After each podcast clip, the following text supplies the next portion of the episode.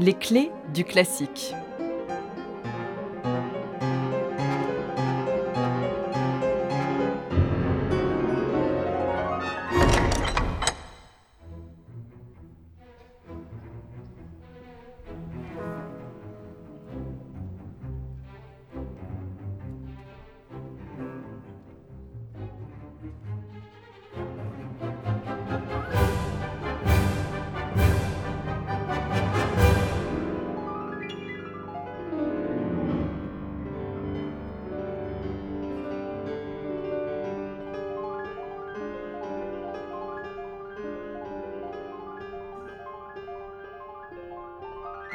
Tout le monde connaît le deuxième concerto de Serge Rachmaninoff. C'est son œuvre la plus célèbre, grande favorite des pianistes. Ses thèmes sont d'ailleurs très souvent repris dans la culture populaire, au cinéma ou encore dans la musique pop.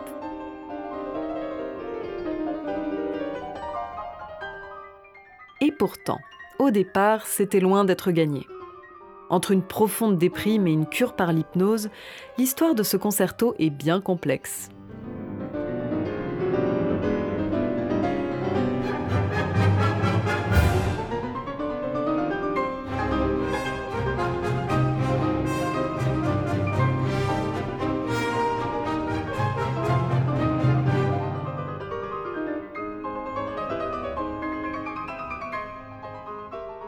15 mars 1897 à Saint-Pétersbourg.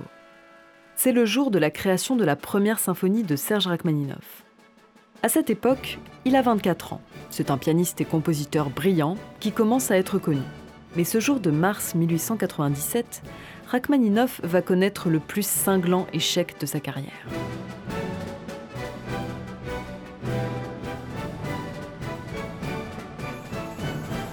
Le chef d'orchestre Alexandre Glazounov est complètement ivre et peine à diriger la première symphonie, dont la partition est déjà bien difficile. Conscient du fiasco, Rachmaninoff n'a pas la force d'assister à ce massacre. Parfois, dit-il, je me bouchais les oreilles pour m'empêcher d'entendre ma propre musique, dont les dissonances me torturaient véritablement. Pour lui, c'est l'heure la plus sombre de sa vie. Et évidemment, la critique va être impitoyable.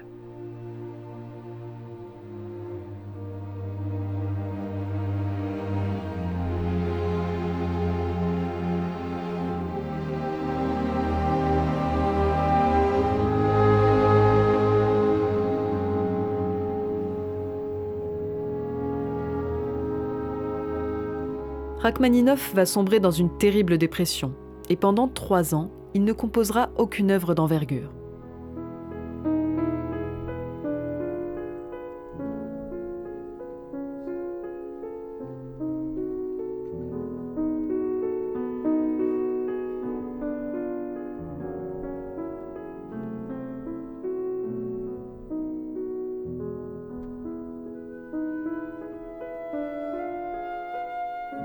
Pour ne rien arranger, à l'automne 1899, Rachmaninoff apprend que Vera Scalone, dont il était amoureux adolescent, se marie.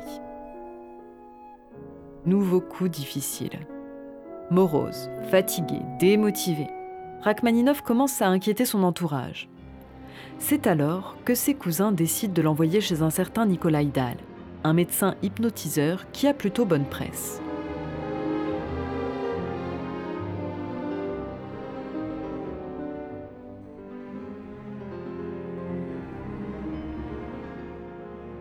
De janvier à avril 1900, les deux hommes se rencontrent tous les jours. Nikolai Dahl ne voit qu'une solution. Pour sortir de cet état, Rachmaninoff doit écrire un nouveau concerto pour piano.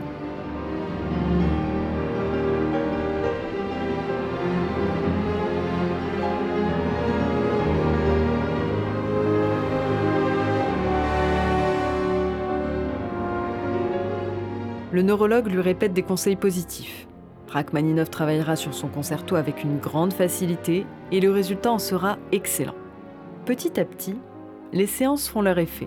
Pendant l'été 1900, Rachmaninoff part à Milan pour accompagner son ami Fedor Chaliapin, une basse russe qui a le même âge que lui et qui se produit à la Scala.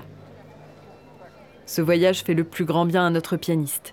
Il se remet un peu à la composition et écrit le duo d'amour de son opéra Francesca da Rimini.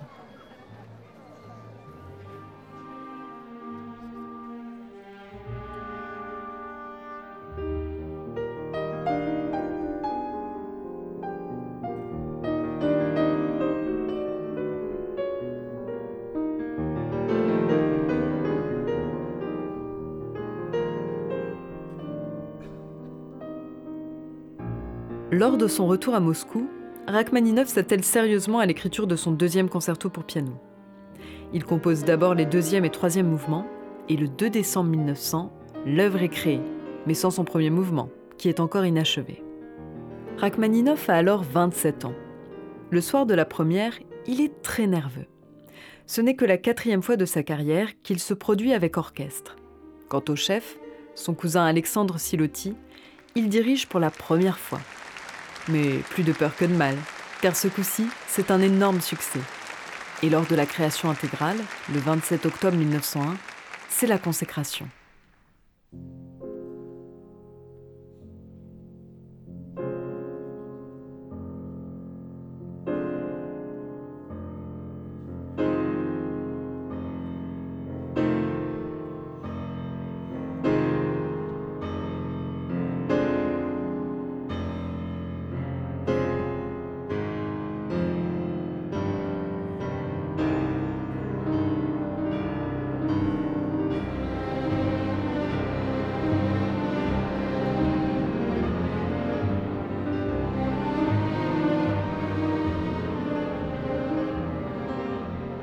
Certains reprocheront à Rachmaninoff son lyrisme et son romantisme exacerbé. À l'époque, la mode est plutôt à l'avant-garde, avec les recherches musicales de Debussy, Mahler ou encore Schoenberg. Le concerto numéro 2 s'ouvre par de puissants accords, souvent comparés au son des cloches. S'en suivent thèmes virtuoses et nostalgiques, empreints de lyrisme. Le deuxième mouvement, mélancolique, reprend une pièce pour piano à six mains, composée des années plus tôt pour Vera et ses sœurs. Dans le troisième mouvement, vif et virtuose, Rachmaninov semble faire un clin d'œil au concerto de Tchaïkovski.